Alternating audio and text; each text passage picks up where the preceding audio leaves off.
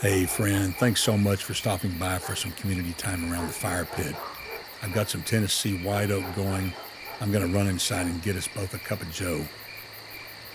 Well, you're listening to Gwot Dot Rocks, God, the World, and Other Things. I'm Kenny Price, your host. Our mission, you've got it, advancing equilibrium in the midst of an agitated world. This is season 11, episode 232. Title, The Center of It All, Part 2. I didn't start out to have a part 2. It just so happens that the next podcast I was working on fits perfectly as a follow up to the last podcast, episode number one of The Center of It All. Subtitle, Empowering Encouragement Now, number 34 Jesus is the Light. And before we get into the podcast, I'm excited to say that there are only 129 days, 4 hours, 34 minutes, and counting until Christmas. The other day, my grandson, my oldest grandson, was here. We were working on a Lego model. When we bought the Lego model, we were not aware it had 49 steps to it, but it turned out to be three hours of good fun with my oldest grandson, who is now, I believe, five years old.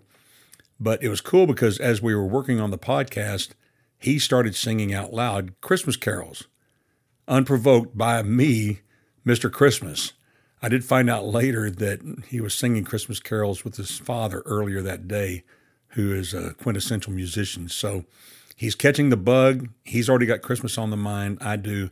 And I'm telling you, friend, the way the world's going, it's not too early to celebrate the birth of Jesus and all the joy that Christmas brings. So I'm going to keep you posted. I'll be changing the show intro probably to have some Christmas themes involved in it a little bit just to get you in the mood. But anyway, on with the podcast.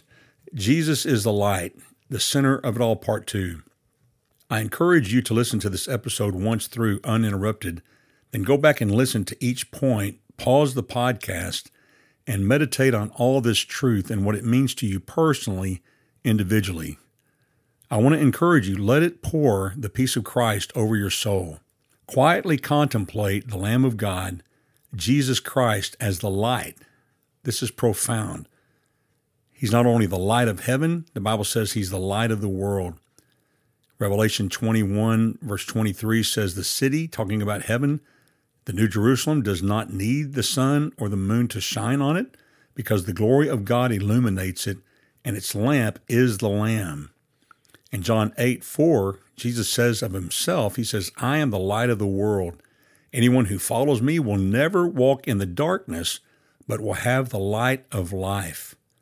And, dear friend, right now, in the midst of all of the craziness, every time you turn on the news or you look on your iPad or your iPhone or your desktop, there's something else crazy that's going on that's just over the limit of anything I've ever seen in my life. And friend, in this time, we need light. We need the shedding of darkness, and Jesus is the answer. For just a few brief moments, let's focus our mind on Jesus, the light of God, the Lamb of God, the light of heaven, the light of the world. First of all, light in the scripture is the emblem of joy.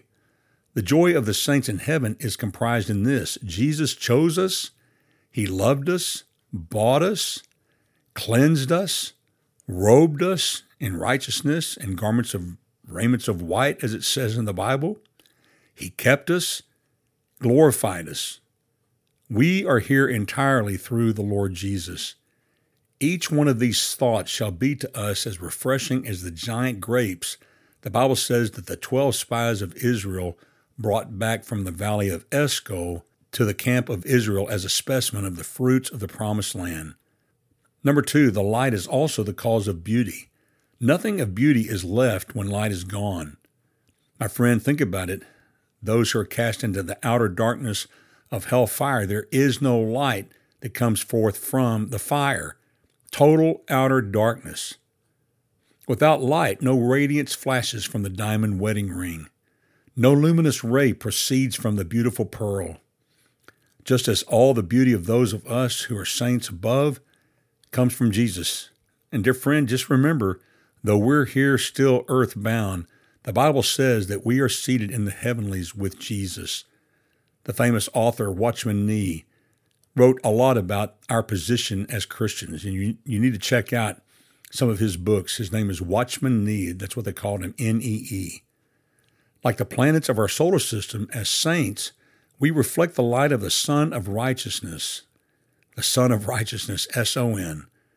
We live as beams proceeding from the central orb. Now, stop for just a minute. That is a fantastic thought that we, as saints of God, live as beams of light proceeding from the central orb, talking about Jesus.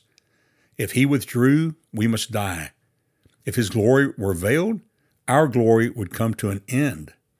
Number three, light is also the emblem of knowledge. In heaven, our knowledge will be perfect, but the Lord Jesus himself will be the fountain of it. The dark providences of God, never understood before, will then be clearly seen, and all that puzzles us now will become plain to us in the light of the Lamb. My friend, our first moment in heaven will be a massive unfolding of revelation, wisdom, and knowledge that will spontaneously erupt in harmonious hymns of praise, glorifying the God of love. Friend, you may be going through one of those times of the dark providences of God. You can't understand why something is happening to you.